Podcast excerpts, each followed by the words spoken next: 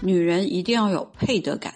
虽然你还有可以进步和优化的地方，五官也许不是标准的大美女，但那又怎么样？你想成为什么样的人，就先把自己装成什么样的人，先假装你已经是了。男人对你好，也是因为你值得，不要感觉受宠若惊了。工作生活当中，别人对你好，也是因为你值得，你本身拥有他们需要的价值。你花出去的钱，是因为你喜欢，你是有能力赚回来的，而且赚得更多。记住，你是值得的，是配得的。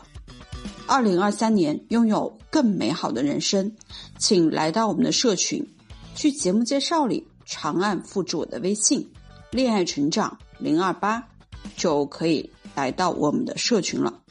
关注高情商心理课堂，我们一起蜕变。